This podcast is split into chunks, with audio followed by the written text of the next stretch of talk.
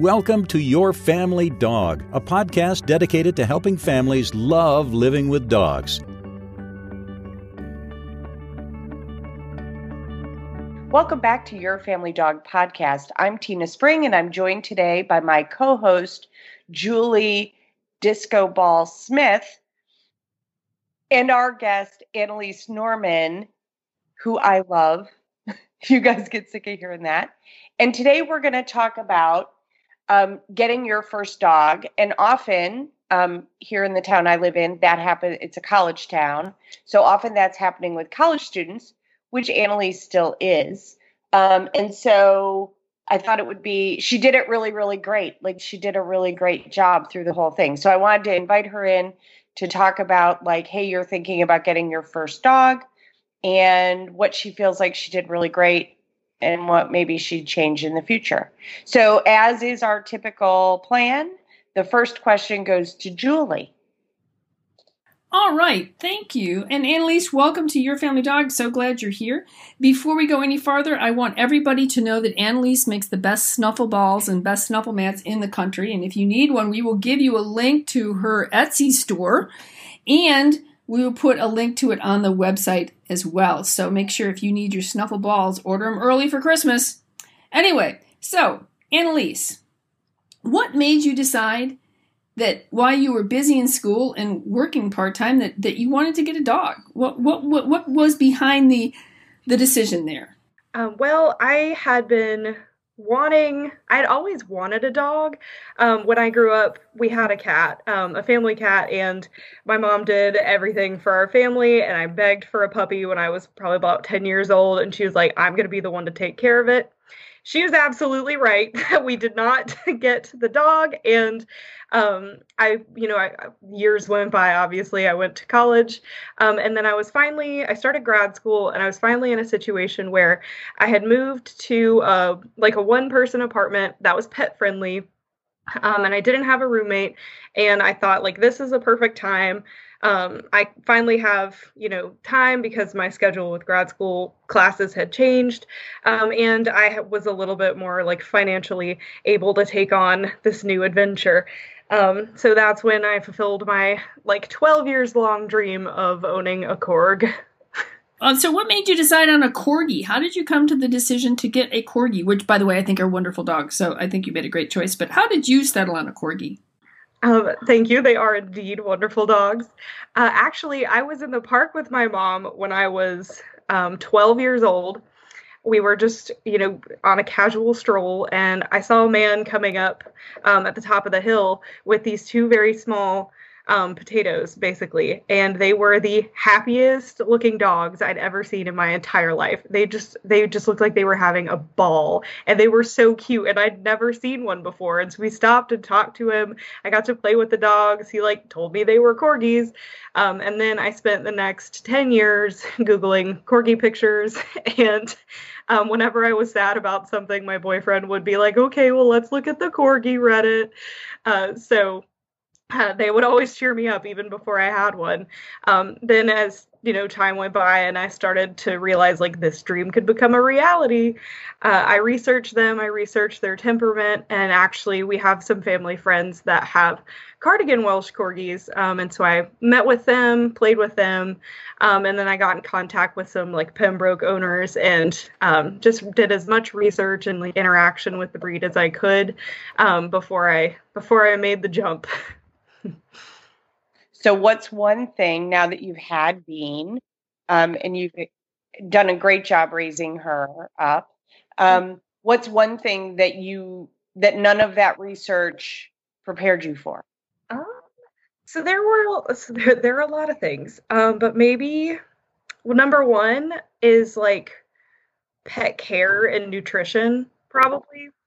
So, like barking, like the fact that she's a vocal breed and very energetic, like I was prepared for.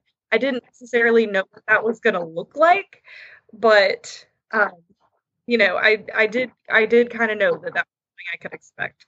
Uh, but something I didn't expect was like the the stress that I was going to feel trying to make sure that I was doing the best job I could for her, um, but with things that were out of my control. So like I didn't understand how to you know how to pick a good dog food.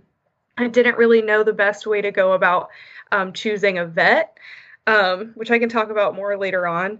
Um, but really, just like getting the setting up her like healthcare apparatus was something I had not. I knew she was going to need a vet, but I just didn't know how much really needed to go into like choosing the right dog food, um, taking care of, you know, any sort of like anticipating, you know, medical emergencies and stuff like that.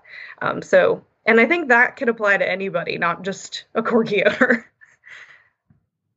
right. I think, um, I think it's we all are especially your generation which is lovely like you guys are big like uh, independent i'm going to research and i'm going to know all the things and i'm old enough to, to have experience that you can do all the research in the world you're just not going to know it all like you're not something's going to blindside you you're just ideally being blindsided by um i don't know by mostly benign inconvenient stuff, not big nasty stuff.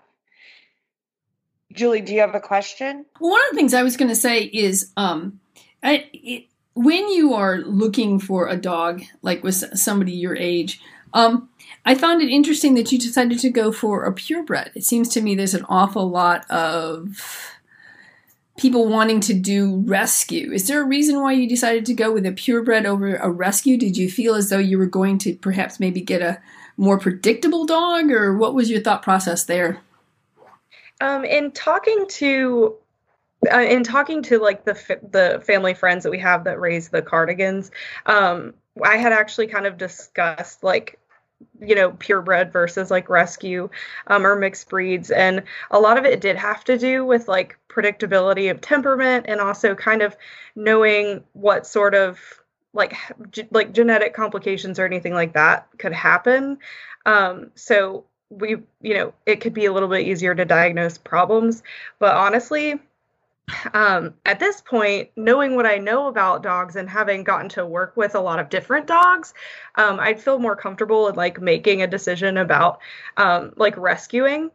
But I was a first time dog owner. I'd only ever like been around friends' dogs and like I had pet sat before, but you know, I just I just didn't know enough, but I felt like I could research enough and like there was like science or something that would make me feel better about the purebred. But also, a lot of it had to do with like just needing a corgi. and I don't, I would not. like that was a hole in my heart since I met that man. Oh, sure, I get that. I get that. I, I get flatbed, flat, flat coated retriever holes. Um, um, and there's a whining clumber hole in my heart right now. Yes, Clemmy. Do you guys hear her? it's kind of like having a water buffalo in my house.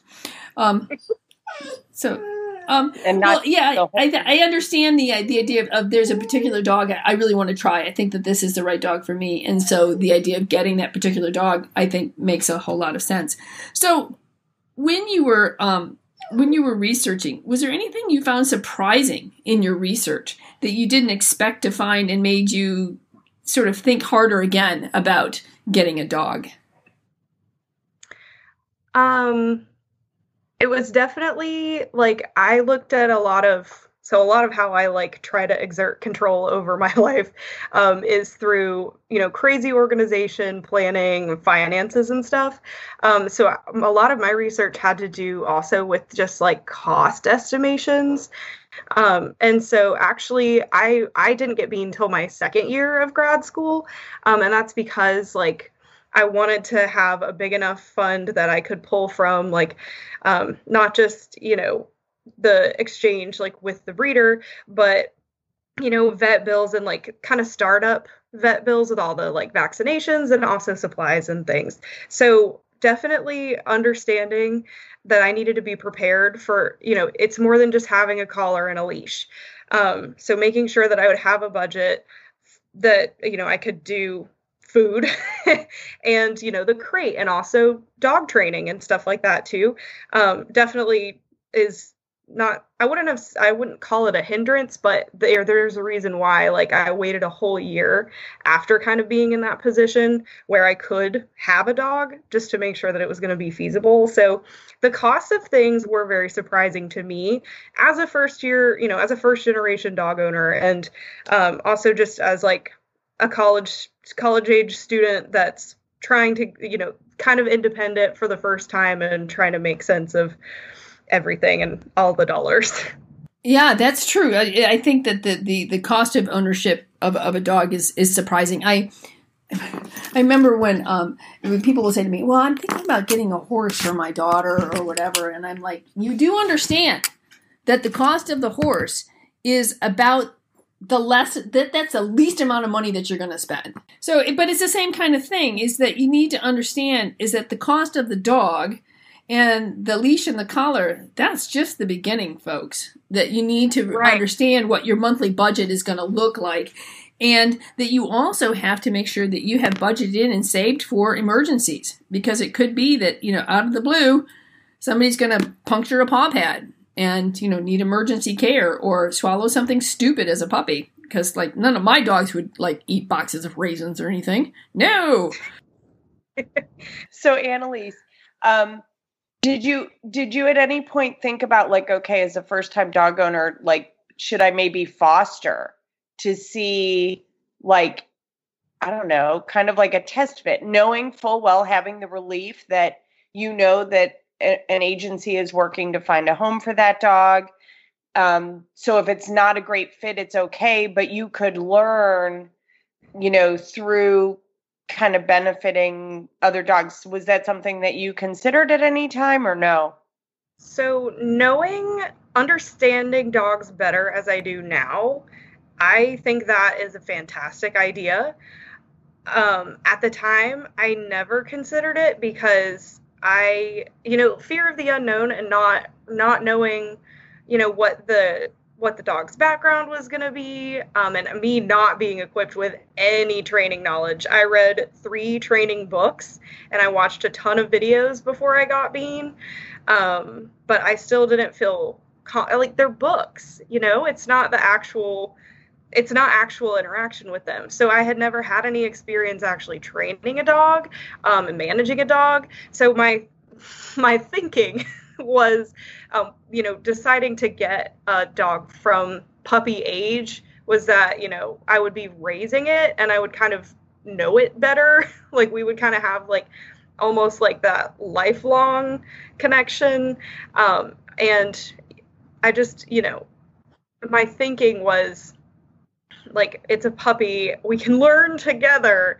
But if it was already you know a dog with like established habits or whatever again i knew nothing about training um, that idea like i just didn't i felt I, it's almost like they i felt like they were gonna know like a grown dog was gonna know how ill-equipped i was. Like yeah this is great. Neither of us knows what's going on. It's awesome just as long as i feed her. So um, what thing, if there was one thing that you could tell someone who's thinking about getting a puppy or a dog, right? Um, if there was one only one thing that you could get them to take away, what do you think it would be? Sleep. 100% sleep. Like I have other things that I wish I I have like things that I wish I when I got a puppy but sleep was the transformative one. And I saw it immediately with Bean. And the more classes I got to observe um, as an apprentice and help with, like watching those dogs come in the next week, you know, like looking and acting like completely different dogs, and the parents looking like they'd gotten some sleep, like that was that's like the very first thing that when any of my friends like have puppies or anything and they're like oh this is crazy. Um, i can't do this. I'm just like so how much is your pupper sleeping? It's amazing to me that even amongst dog trainers right i'm on a bunch of dog training forums. Everyone is always about more exercise more enrichment more exercise more enrichment. And i see all the time that this is just incredibly exhausted dogs manifested in the world. And we're just trying to entertain them and exercise them into not being exhausted. I mm-hmm. don't like none of us would watch an insane toddler and be like, you know what, he needs he needs to become a marathon runner and we need to give him more puzzles. We would put his butt down for a nap. Right? Like we just we know that. And yet for some reason people have no clue how much sleep dogs need. So, for all of you who who are out there going, okay, well how much sleep do dogs need? Adult dogs, 3 years and older, need 17 to 18 hours of sleep a day, and puppies need more. And they don't self regulate. They self regulate when they're really young, but once they hit about 13 or 14 weeks, they kind of are moving into teenager land where they think they'll sleep when they're old and they don't want to miss anything. They're more aware of their world. And so it's very, very easy for them to get crazy overtired. And then they get bitey and jumpy and mischievous and they don't listen to you. And then you put money in a dog trainer's pocket. So, so um, Tina, Tina, so then, yeah. so how much? So if adult dogs need 17 to 18 hours of sleep and puppies need more, what are we talking about? 20 hours of sleep a day? Generally more than that. So, so in a 24 hour period, your dog should be up for about two hours total. That's uh, what you're saying. Young pup, adolescent puppies, yeah, right. And what I mm-hmm. would, and I and I get that that sounds insane. So stick with me. So the average dog during non-COVID, right, sleeps eight hours at night, right, and they sleep eight or nine hours while the family's gone during the day. So now we're at 16 or 17, right? So think about your life with dogs. So you're you when you worked a normal job, you came home, you made dinner, you fed the dog, the dog went outside, and then when everyone sat down in the evening, the dog took a nap. You like went for a walk and then the dog slept for 2 hours. So all of a sudden like wow, we're banging on 19 hours of sleep. Like that's where we are. So I I tell people a good place to start, and not all puppies read the manual, but a good place to start is if you're referring to your puppy as how many weeks old he or she is, take the age in weeks and subtract two, and that's how many minutes they're up at a time.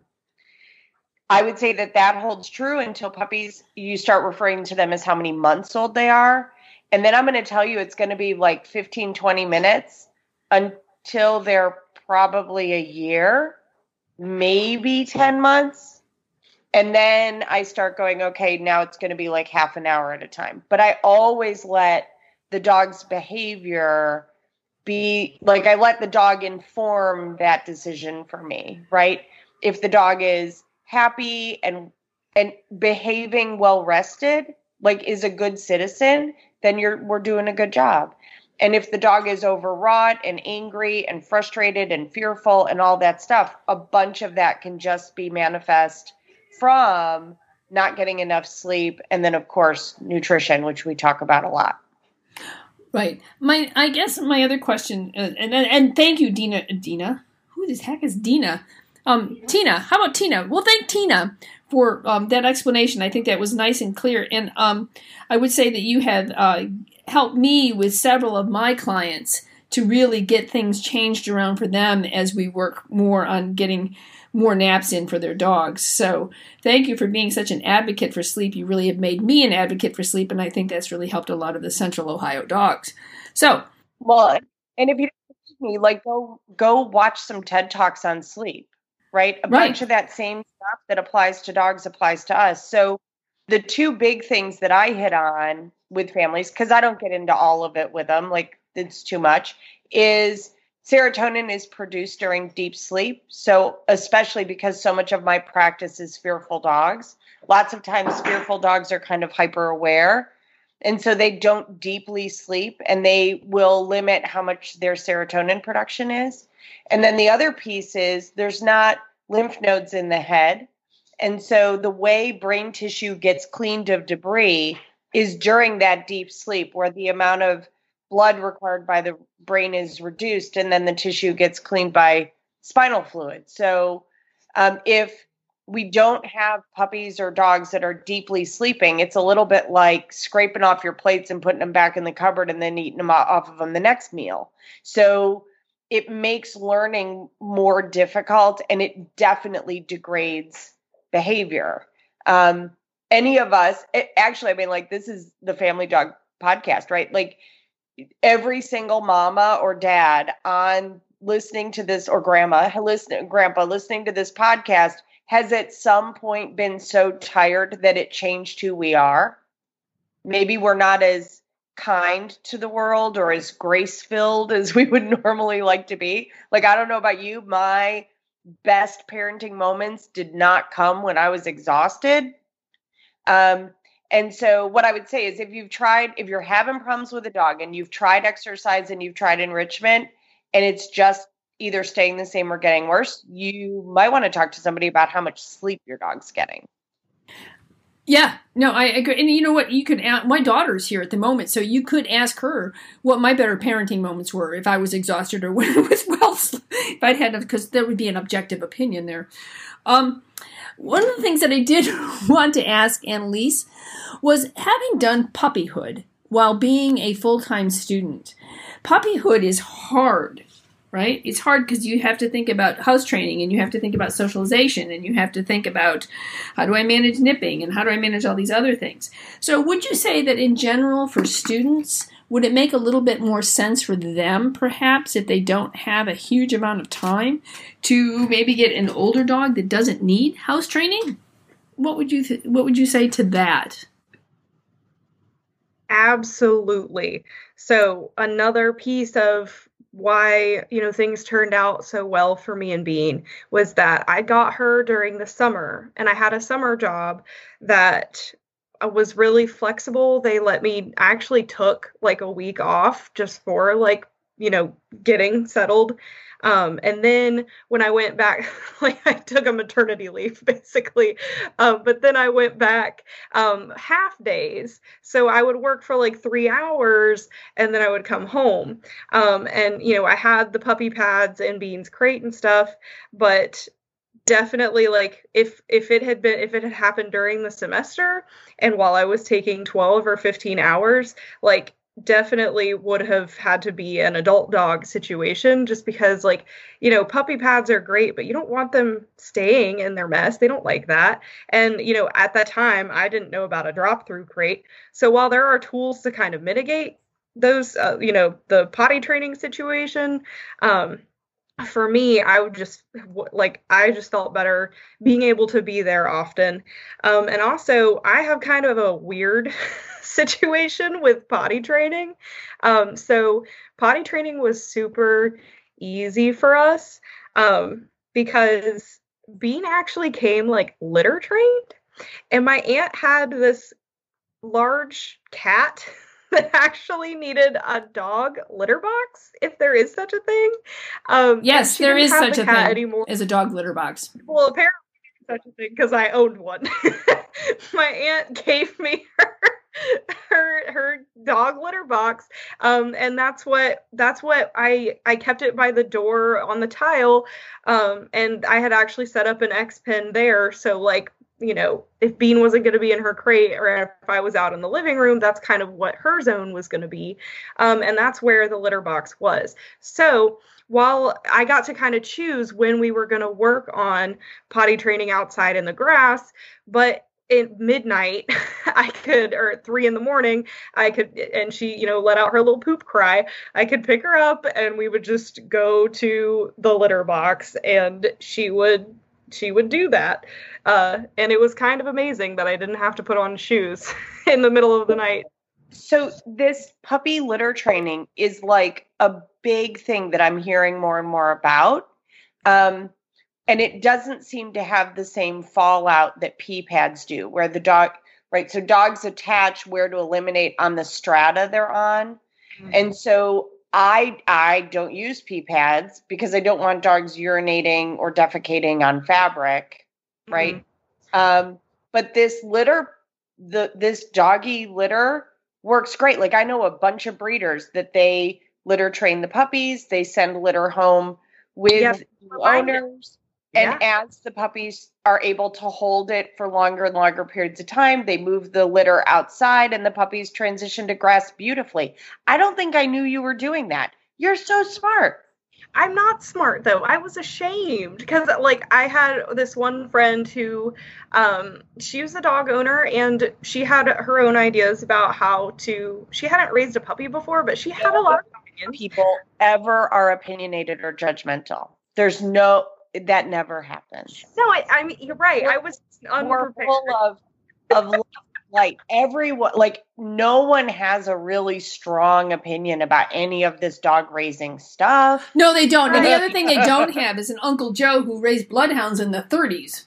You know, and he knows what he's doing.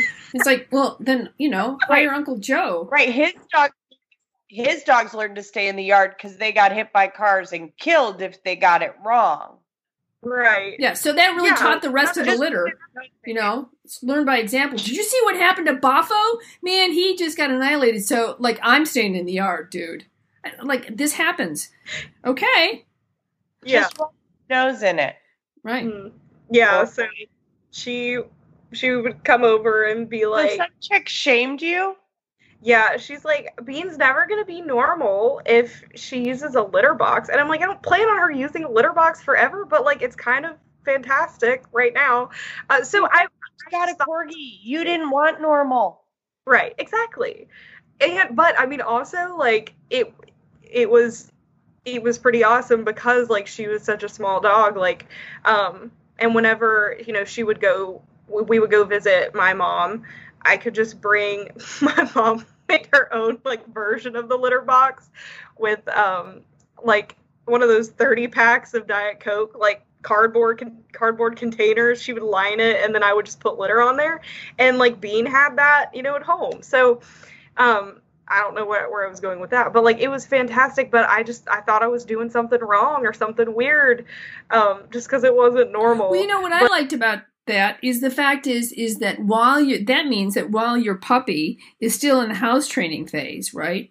You can go visiting other people because you have a manageable solution that they're not going to, you know, take out your mom's carpeting. And so that allows you to socialize your puppy in a variety of ways. So it seems to me that the litter box training also facilitates early socialization, which is That's yeah, and it actually is what helped me catch her first, well, her only UTI.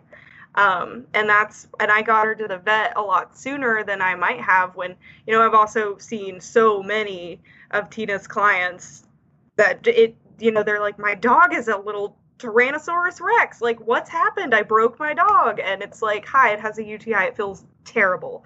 Well before I even knew about all that um, because of the litter box situation and I could tell she wasn't feeling good like I could definitely when she went potty I could like smell that something had you know something was wrong.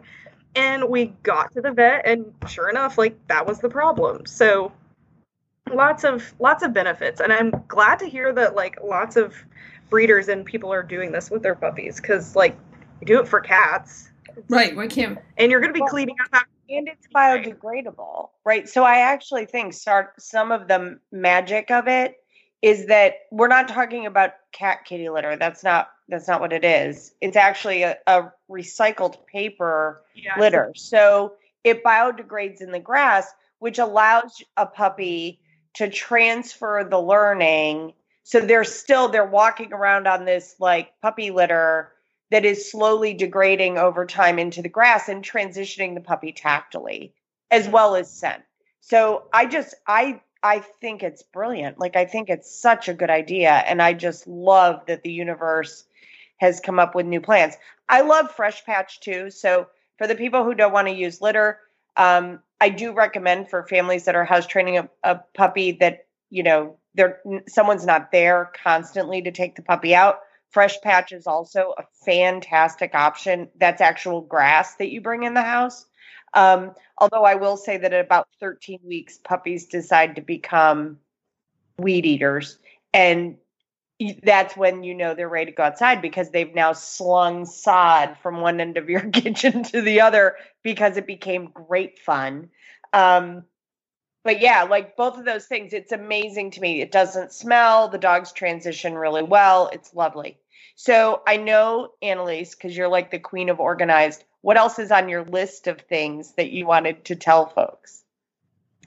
Um, well, identifying UTI, sleep, um, enrichment, you know, is like one of my favorite things ever, but kind of something funny that I wish I had known or just like realized when I got a puppy. All of the research that I did, all the books that I read, all the blogs that I read, I must have missed this, but teething. that was a shock when we were playing tug of war and a tooth came out in the rope. And I was like, what? What has happened? You have a hole in your mouth and there is a small tooth in my hand. Like, what is going on? Um, so Did you think you broke her? Oh yeah, I was traumatized. There was like a little bit of blood. She was fine. She's everything's great. And I'm like, where'd your teeth go? I don't um, think I don't think you texted me about it. You must have researched that on your own. No, no, like it, well, I didn't. Well, so before this was like pre dog owning research that I had done. So oh. this was the phase where I was like picking you and trying to understand dog food, which is another thing. Um, but like this, like and there was like a two week period where I had her and like we hadn't started dog class yet because vaccines and well, that's when all the really bad stuff that's a part of who Bean is like all the negative things happened in that two weeks. Of course, that's no, when you did. that's when you did that. We're just gonna blame you for for any bold imperfections. Oh, it's literally all my fault. So um, that's where... one thing I would say about teething though is that for most people they don't even see the teeth.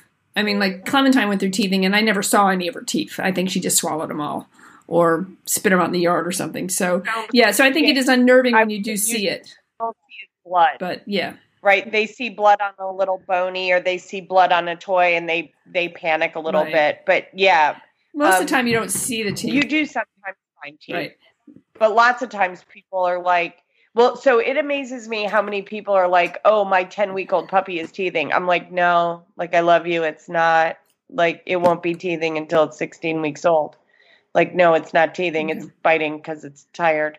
So, um so okay, Annalise, sorry we interrupted you. Oh no. I just that, that was that was just one of those obvious things. So how did you pick a trainer?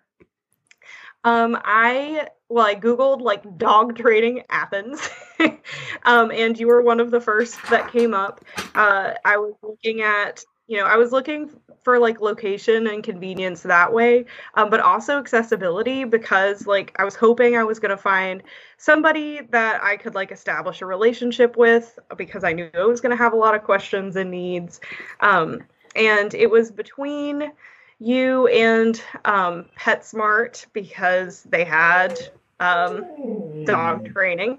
Um, but I chose you because I read reviews and your name was hilarious to me.